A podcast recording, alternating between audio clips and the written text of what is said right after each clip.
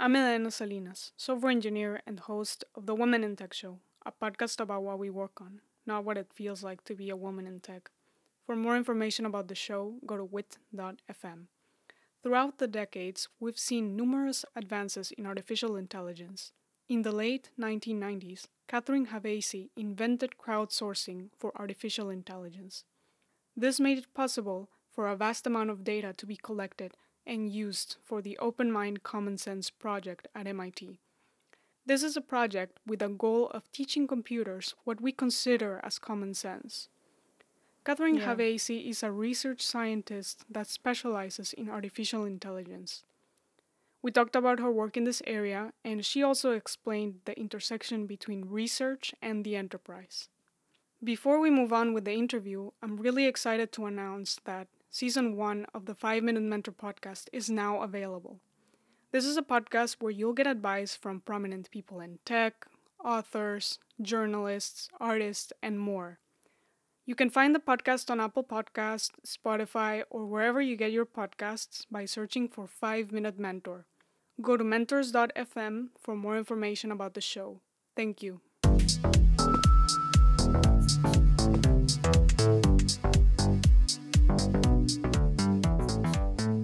Catherine Havasi, welcome to the Women in Tech Show. Hi, happy to be here.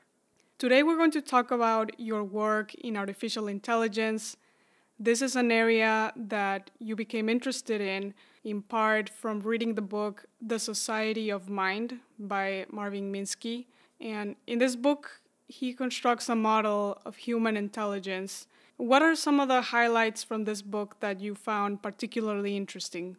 I think for me, I ended up getting into AI actually before I read that book, which is possibly even a little bit crazier of a story. So I've always loved two things, one of which is language, and the other one of which is theater, actually. And I was have always been into to what I think normal people call fairly weird theater. And so we were looking at ways to do uh, weird effects in theater. And because of that, I got this book on, and this is the 90s. I got this book on fuzzy logic, if you remember what that is. And now it's sort of the, the thing that you see on a rice cooker and, and pretty much nothing else. But in the back half of that, there was Introduction to Neural Networks. And, you know, after we had finished the fuzzy logic project, at some point, I was just like, I wonder what the back half of this book is about. And that was actually the first time I, I started thinking about AI or getting into AI. And then I guess from there, I went to a lot of different places. Certainly, Society of Mind was one of them. And I think for me, I've really always been really interested in language, um, both language through the ages and how we use language, but also sort of the beauty of it. You know, we're very expressive and we love to communicate with each other, right? And I think, you know, we given when this is being recorded, you know, we, we think about that more and more as we spend more of our time, you know, on Zoom calls with each other. And it was really my first, Society of Mind was really my first, as a, as a much younger person, my first experience really thinking about how do all the different pieces of how our minds work get put together to make intelligence and to make language and to allow us to talk to each other. And, you know, I think that there are uh, some really interesting things there that I still sort of think about, one of which is my favorite is you know we know something best when we know it multiple ways. And i think we can think about that when we you know are trying a new skill or we're, we're doing something if we know a couple of different ways to do it or we know a couple of different takes it's it's always a little bit easier and certainly from an ai perspective and an algorithms perspective that becomes true as well. And you went on to work at the MIT Media Lab and study under Minsky, and you worked on the Open Mind Common Sense project. And as part of this project, which was in the late 1990s, you invented crowdsourcing for artificial intelligence. Before we talk about the details of the project, can you explain what crowdsourcing is? Sure. So we were probably the first people to use crowdsourcing to train an AI. You know, depending on what you define as crowdsourcing, there's there's quite a bit of crowdsourcing and has been since sort of the dawn of time. The idea is that there are a lot of people out there who have the ability and have the knowledge that we want to put into computers. And so if you can get them all together to spend a little bit of time, and, and these days it's paid, and we'll talk a little bit about that as well, to train the AI a tiny bit, you can put all of those contributions together and help the computer learn. You know, we all do crowdsourcing all the time and we don't really think about it. When you're trying to log into Google and you have to click the little parts of the picture that have the traffic signs in them, that's essentially crowdsourcing training something like a self driving car or a simulation to know where traffic signals are. We're all contributing a little bit of the stuff that we're good at that computers aren't, and we're putting that together. And for this project, what in particular were you using crowdsourcing for? Yeah. So you have to really think back to the 90s. There, Google was like this research project on the West Coast, right? And there were maybe five or six different search engines, Ask Jeeves and Hotbot, and you know, web design was kind of crappy and all that kind of stuff.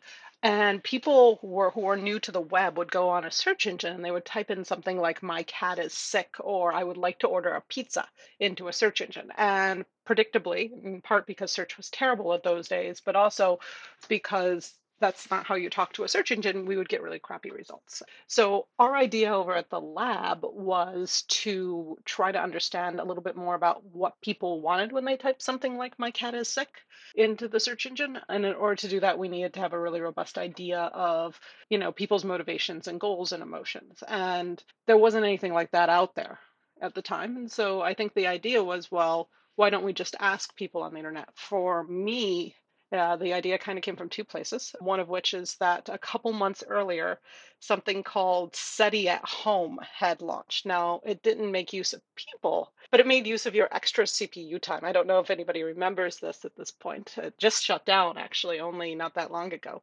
But it used to use extra CPU time to analyze signals from telescopes and try to see if anyone was trying to broadcast a message to us. So, you know, it was the kind of thing that, that you were really excited about in college. You know, are there extraterrestrial life out there? And so I thought that was pretty neat. And this was sort of the start of also the part online where everyone was thinking about curating their own lists of, you know, best websites and what are my favorite poems and things like that.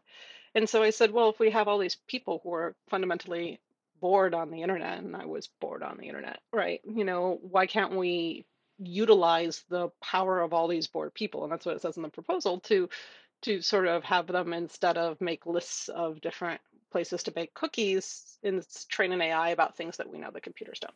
And a big component of this project was also the large common sense knowledge database. What are some examples of things that would end up in this database? Yeah, we took all the data that people entered in and we built this database out of it. Plus, eventually, all different sorts of things eventually happened. But basically, like, it fits into three buckets what we have in there. One of which is facts about the world. You know, I'm drinking coffee out of a mug right now. You know, coffee comes in mugs. People want to be respected. You know, a goal when you bake cookies is to have something special to eat. So it's really cause and effect people's goals, emotions, and physical facts about the world. And later on from this project, you ran the ConceptNet project, which originating from Open Mind Common Sense.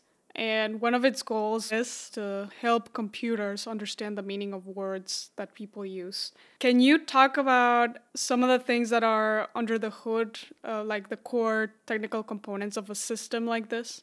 Yeah, Absolutely. So for us, when we had we had been working on Open Mind for a while, and I think one of the reasons this project is a little over 20 years old at this point, and one of the reasons it was very long lived is because the original data we collected was stored in a very format neutral way.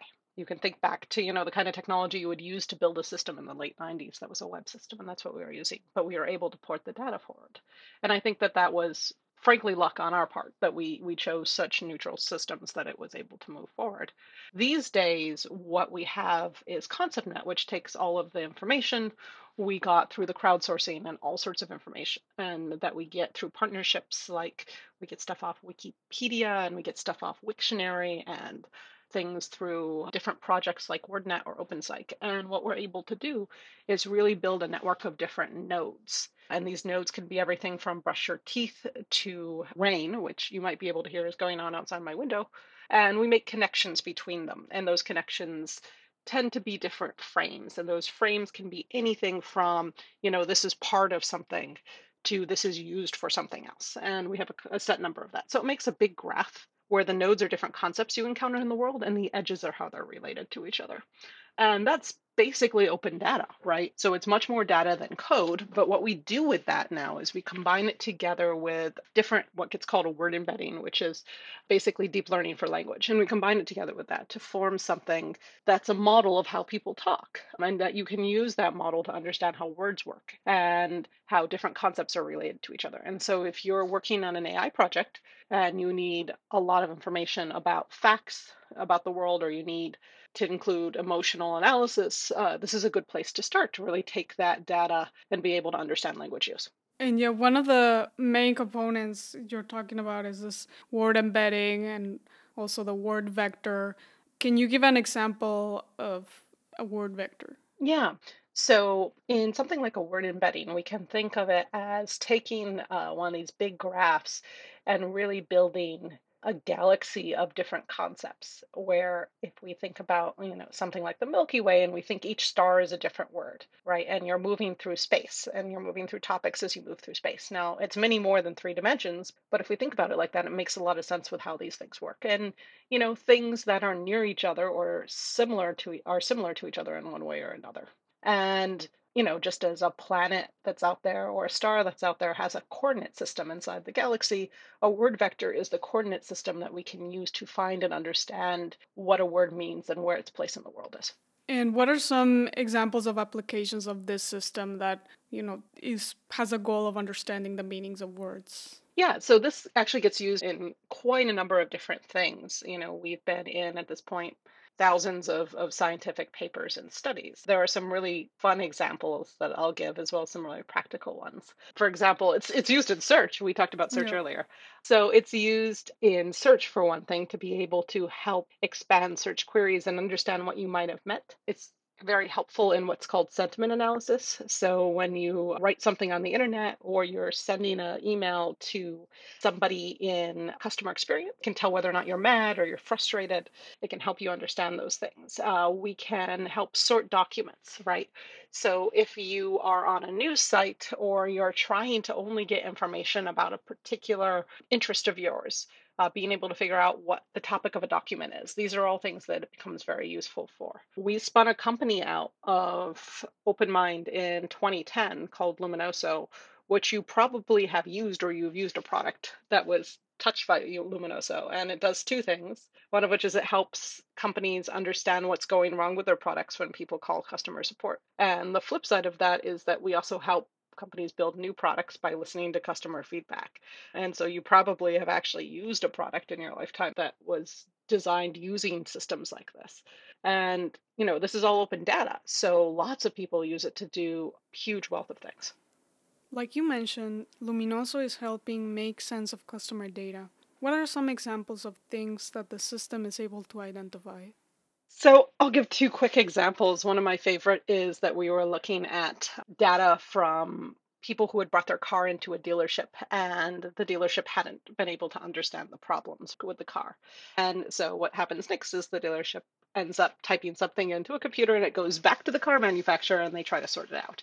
And one of the things they're doing is really trying to understand the language that's being used here. And if the company took a look at all of the weirder things. Like there's a lot about carburetors and there's a lot about tires, but there's also something weird that was coming in, which is people were talking about two things. One of which is they were talking about the fact that there was condensation on the inside window of some of their cars. And separately, a different group of people were talking about taking their car into the dealership because it smelled bad. And the way they described this was quite creative. Some people said it smells like there's a dog in my car, but I don't have a dog. Some people said it sort of smells like a musty old attic. Some people said, you know, it smells like my car has been cooped up for a really long time, but I took it out yesterday. Somebody, you know, said something like it smells like somebody's grandparents' house, right? And so the computer is really able to take, first of all, all the different descriptions of smells and say, you know what, these are all pretty related to the same type of odor.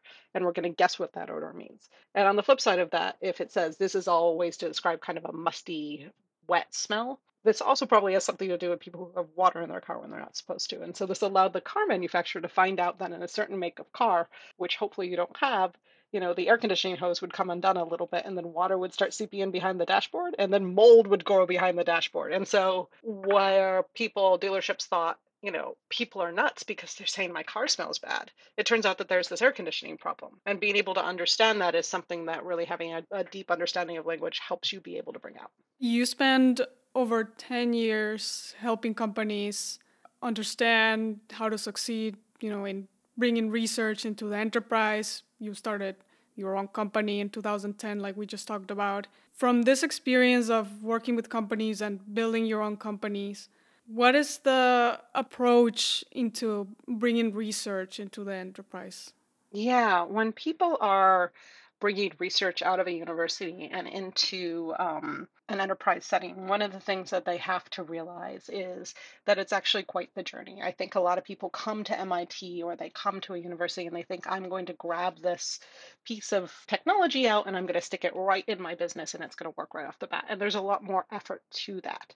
And, you know, I think a statistic I saw once from the pharmaceutical company Bayer is that about 60% of the time that process doesn't work. Uh, and there are a couple of different ways to do it that really help. I think one of which is really finding a bridge between the people who are going to use the technology and the people who are building it. You know, I think when we're building technology as researchers or entrepreneurs, we really have a tendency of getting very excited about what we're building, which I do and thinking that it will solve a lot of different problems. But if you start trying to solve a problem without talking to the people who have the problem, it's probably not going to succeed. So the real key here is that when you're developing technology, or you're bringing emerging technology into an enterprise business, what you want to do is find a really great match between not just a company and a researcher, but the end user, the person in the business unit, the person who's using the technology on a day to day basis. And the person who's making it and the technology itself. So there really has it has to answer a, a, business question, and that should come before how cool the technology is. And I think we're starting to see more and more understanding of this, but there can be a little bit too much of tendency and innovation to go out and find cool things in your field and try to bring them back into your company and see how that emerging tech can change how you do business. But really i think it works best when you have something you need and you go out in the world to find a solution to a problem rather than the reverse. When it's problem driven it tends to be a lot easier. What about projects where the outcome might still be a little uncertain? Like if we're able to solve this research problem it would help the business and there's a use case but it's a bet where it could take a decade or several years do you have any? Yeah, absolutely. And I think that that's definitely something where uh, partnerships between researchers and, and universities and businesses make a big difference. Uh, so there are two sides to this, one of which is, is something that's 10 years or more. At MIT, we have something called the engine, for example, which is, is supposed to be what gets called patient capital or uh, we're going to build something big and it's going to change the world. And I think that there's you have to understand that there are actually people out there who are supportive and very interested in these kinds of innovations. And if you take this and you go to a normal VC, what you're going to end up with is an investor who spends the next two years calling you saying, "This is great, but can we make it do something that I can sell tomorrow?" And that's that's not helpful. And so going out there and finding people who are interested in solving big problems, even if they take a long time and a lot of money to get started, is is critical from an entrepreneur standpoint standpoint. From a company standpoint, we can look at some of the other stuff that we've done. We actually just spun a conversational AI company out of some of the work that I'm doing in MIT. And how that got started was interesting because it wasn't just from the research standpoint. We were really, really interested in sort of looking at conversational AI and saying, why are chatbots a lot of hype? Why aren't they getting things done? But on the flip side of that, we were actually approached by companies in entertainment who had tried to use chatbots and said, look, we can't fix this problem. It's not working for us. We've tried all this stuff. None of it works. Um, can you tell us why and can you make something like that? And often that that can be very interesting, right? It can be very motivational to find real examples of where technology isn't working and use that to build and innovate because you know it's a real problem that's out there and a lot of that sometimes also comes from sort of constraints if we think about in ai right now there's a thing called transfer learning that's sort of taking a lot of the AI world by storm, or pre training, where you take a big model, a big deep learning model that's really expensive to train, you take a tiny bit of data and you change that large model to be a better fit. So if you had a model that was trained on every document in the web and you really wanted it to only know about how banks work, or you really wanted to only know about Harry Potter, you would take a little bit of data and basically transfer the big model into the domain of, of Harry Potter, right? Or, or whatever you want. And a lot of that research came about from, and, and that's going to be tremendously useful and is becoming tremendously useful in the industrial world as well as the research world. And one of the reasons it came about is because it mirrors a problem that researchers have where, you know, they don't have as many GPUs as Google. They don't have all the data in the world that's available to them in an open way. And so a lot of these techniques came from that kind of need. And so when there's that alignment, you can really see things work, even though they take a long time to get there. So you think we're going to be seeing more of this where people can reuse and leverage uh, models that were you know developed for a different kind of domain? Yes this is totally one of the things that i'm very excited about and i've done a lot of work in. I think we've been making progress in doing it in other industries and i think in language it's certainly taken off in the last two years. I think we've seen with some of the newer models um, a lot of capacity to be able to train but a lot of it's still hard to do, right? A lot of it's still requiring, it's finicky, right? it's a little finicky.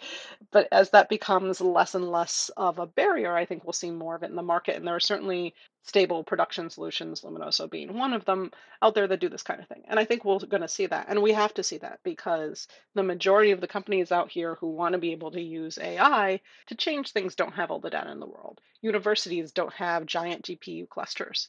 You know, we're, we're going to have to be able to do and motivate doing AI using the resources that people actually have. And I think on the flip side of that, it becomes really important for us to do that because we train these models, we use so much energy to train these models, and we're just training the same thing over and over again. And, you know, we sort of all have to do our part to not waste in that way. And I think it becomes important to think how can we make AI a little greener as well? In the last few years, I started seeing a lot of conversations around ethics in AI, and this can be an overloaded term. So I wanted to get your opinion on the meaning of ethics in AI. I think when we do AI, we really all have to understand that everything that we're doing has an impact. And we have to think very carefully about that impact, right? And that goes a little bit beyond sort of the basics, right? Can we have that I think are, are foundational for ethics in AI. You know, can we understand how AIs are biased and can we minimize that the best ability to our ability, ideally as much as possible, if not completely? You know, can we not use biased AIs to make important decisions? Can we make sure that AIs can explain themselves in ways that people understand and that are transparent and they're not these these black boxes? And I think all of those are really important questions. I, I sometimes feel like people get very excited about or talk a lot about scenarios like, you know, you probably heard of the problems about how do self-driving cars decide to um, do different which gets called the trolley problem you know how do self-driving cars get themselves out of bad situations? If they if something bad has to happen how do they pick which bad thing? You know and those are not going to be the decisions that we worry about right? It's the little things and how the little things influence people. And i think as we become more and more aware of that, we can kind of build AI that's more centric to the users and the people rather than just this thing that we don't understand that becomes a monolith.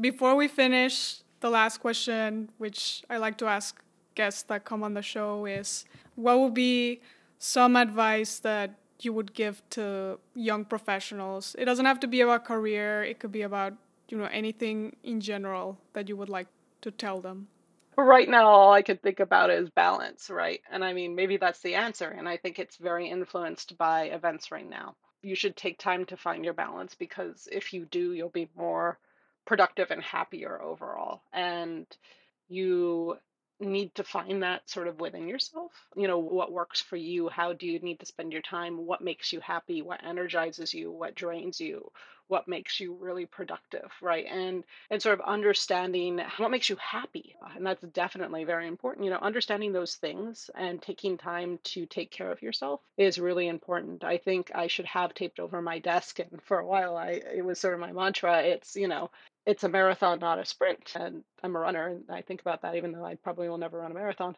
And I think it becomes really important to remember that all the time because you can easily forget that when you get really into something. Catherine, thank you for coming on the show. It's been great chatting with you. Thank you so much.